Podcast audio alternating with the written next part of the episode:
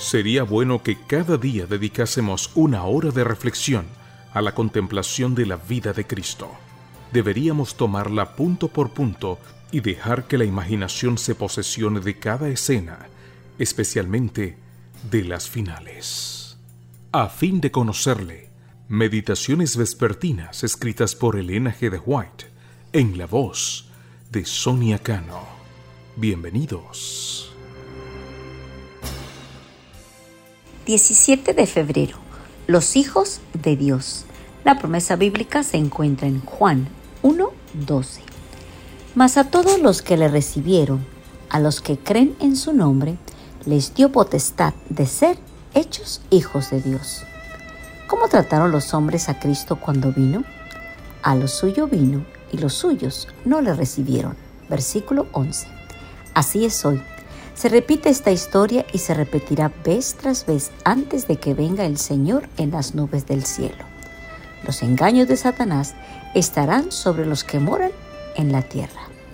Mas a todos los que le recibieron les dio potestad de ser hechos hijos de Dios. Después de preparar acabadamente a este mundo como morada del hombre, Dios lo contempló y se regocijó, lo declaró bueno en gran manera. Así, aceptará y se regocijará en la reforma realizada por los que habiendo recibido a Cristo como a su Salvador han obtenido poder para convertirse en hijos de Dios.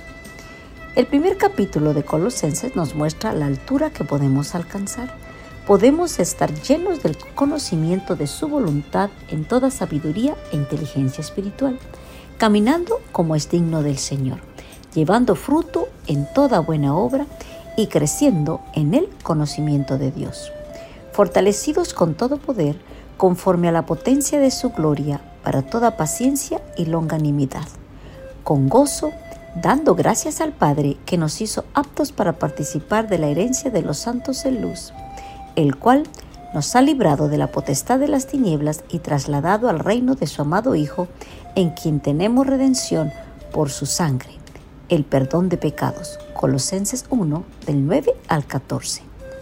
No hay suficiente dolor en esta tierra afligida por el pecado y que lleva a su maldición para movernos a consagrarnos a la obra de proclamar el mensaje que de tal manera amó Dios al mundo que ha dado su Hijo unigénito para que todo aquel que en él cree no se pierda, mas tenga vida eterna? San Juan 3:16